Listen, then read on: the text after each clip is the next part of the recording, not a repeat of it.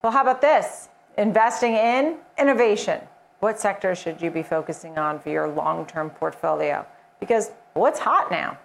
Art Amador has the answers, COO, co founder of EquBot, talking about a number of industries that have seen some dramatic changes during the pandemic. You have several sectors that you're focusing on right now that some of which we wouldn't have even thought of years ago. Yes, some of them some of them are uh, focusing on now, and others are kind of more long term. Nicole. So tell me about some of your favorites right now. Yeah, so um, you know, AIEQ is our AI powered uh, ETF, and right now the largest exposure is in semiconductors. And one of the things that we're seeing is uh, increased demand as it relates to technology hardware, right?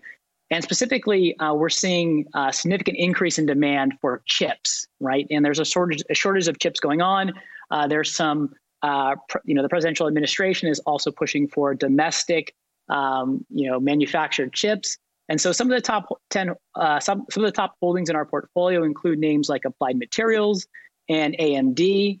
Um, also kind of thinking about like technology hardware, uh, autonomous vehicles uh, is something that we're really excited about.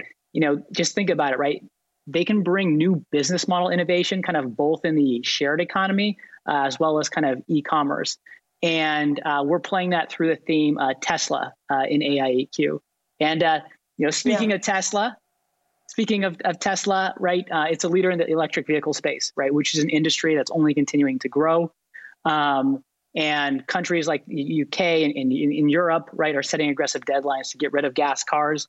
Um, this will also heavily influence the US. Uh, there's also some administration here in the US pushing this. And so um, Tesla is a leader, but also other companies like Ford and GM, which are in the portfolio, will also benefit from this as well. And then 5G, right, okay. which is the network really to power all this innovation. Right, right. Yeah, that was a good breakdown of those the names that require that kind of hardware, semiconductors, and when we look at all of that. And then let's turn our attention to healthcare innovation because that's really important. We found that out the hard way. yes, right uh, we're all now more health conscious. Um, and also, you know, there's been tremendous investment in this space, and it's gonna dr- it's gonna drive consolidation. Um, but new innovation, right, is creating new communication platforms as well, right? Think of telemedicine, right? Uh, Teladoc is a material holding in AIEQ. Um, and if you think about, you know, telemedicine, right, think about the cost, right, and the convenience, right? This is going to impact the economics of this sector uh, probably forever.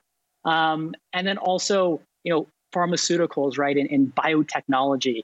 Uh, top 10 holding in the portfolio is uh, Moderna, right, which has created new technologies, right, and methodologies uh, that can not only be applied to obviously COVID vaccines, uh, but also for, for other use cases too. And as we said, right, everyone's more health conscious, health aware, and wanting to do preventive things, right, to kind of stay stay healthy and live our best lives. Yeah.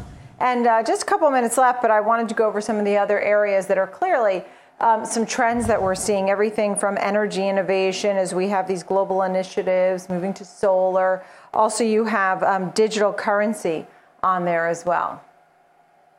Yes, renewable energy innovation.